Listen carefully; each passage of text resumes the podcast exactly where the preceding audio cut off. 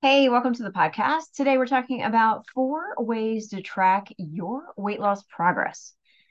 So, there are so many different ways that you can track your weight loss progress. I think most common, of course, is the scale, right? So, you can use a scale, you can use a tape measure, or you can do body fat percentage measurements. There are many other ways that you can do this, but for generally speaking, that's usually what most people are doing, right?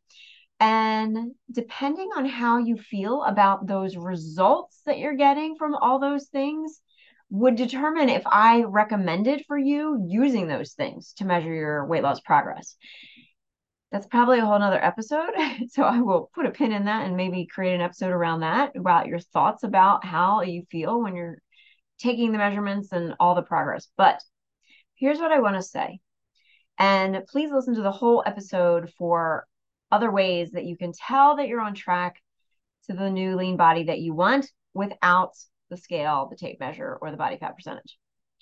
So let's talk about the scale. The scale, I say this so often, I'm gonna like get it in a t-shirt. The scale is literally the gravitational pull of your body on this planet on a piece of plastic and metal. That is it. That scale does not determine how your day will go or if you are quote unquote good or bad. It is literally just data. Second one, tape measure. This is a great way, I think, to measure your progress, um, especially if you measure in centimeters, because you still have some idea of inches. You know, because if you look at um, sizing charts and things like that, you have some idea of what you think your inches should be and you hold meaning to whether those inches are up or down, right? But centimeters, if you live in the US, chances are you're not going to be that attached to those numbers and what it actually kind of means to you, right? Because I mean, I don't even know what I am in centimeters, right? Inches, I probably have a good idea. But you do not want to have an emotional attachment to the measuring process. It is just data.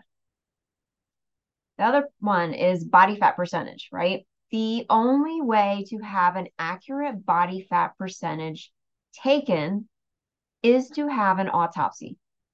I'm going to take a gamble here and say you do not want to sign up for that. Nobody, nobody's signing up for an autopsy to find out how much body fat percentage they have. So yes, there are absolutely other ways to get a idea of your body fat percentage. You can get a DEXA scan, right? That's pretty much the gold standard, right below autopsy. Um, you can use those at home body fat scales. Keep in mind, and there's other things too, like bod pod and all that. Um, DEXA scan is very expensive. It's 150 to 320, $320 without insurance. Um, typically, at least that's what I found on the internet. Um, but you know, if you're measuring your body fat on a monthly basis, that can add up quickly. And the time that you're taking to go there and do all the things, right?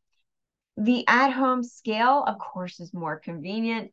Um, but your body fat has an inverse relationship between how hydrated you are and your body fat percentage. So if you have more water in your body, your body fat will show that you are down.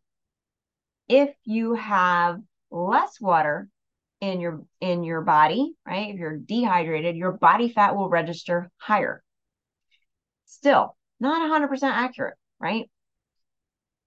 The other one is wearables, right? Apple Watches, Fitbits, Garmin's, whatever. All fabulous kinds of ways to get all kinds of data, right? But how accurate is it? I always love the example of um, you know, when you wear your watch when you're sleeping, I have clients that come to me and be like, I slept great last night. My watch says I didn't. And I'm like, well, why are you relying on your watch to tell you if you slept well or not? Right.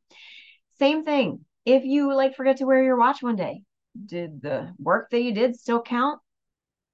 Just kidding. Of course it counts, but don't let your watch tell you whether you're on point or not. You know.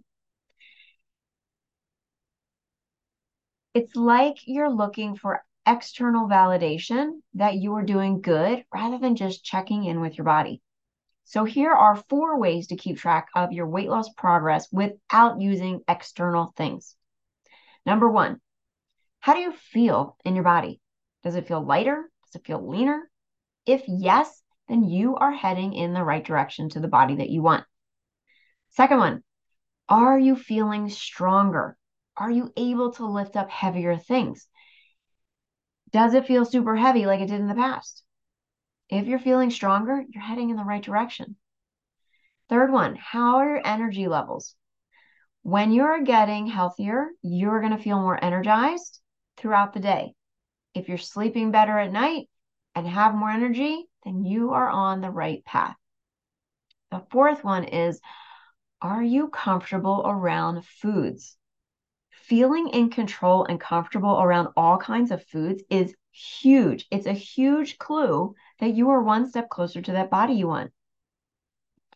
So, permanent sustainable weight loss comes from inside first, not from the external.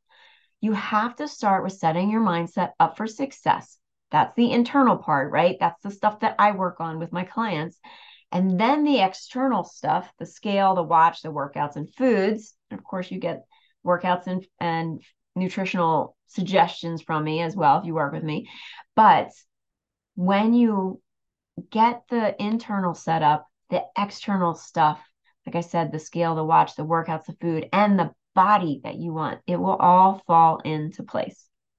So if you're ready to work together on getting the body you want, I want you to head over to NicoleSimonin.com, get on my calendar immediately for your discovery call. Because every time you, every like second you wait, you're just putting off the inevitable. You could be living in a lean body that you want very shortly. So go to NicoleSimonin.com and I can't wait to meet you and help you get you the body that you want.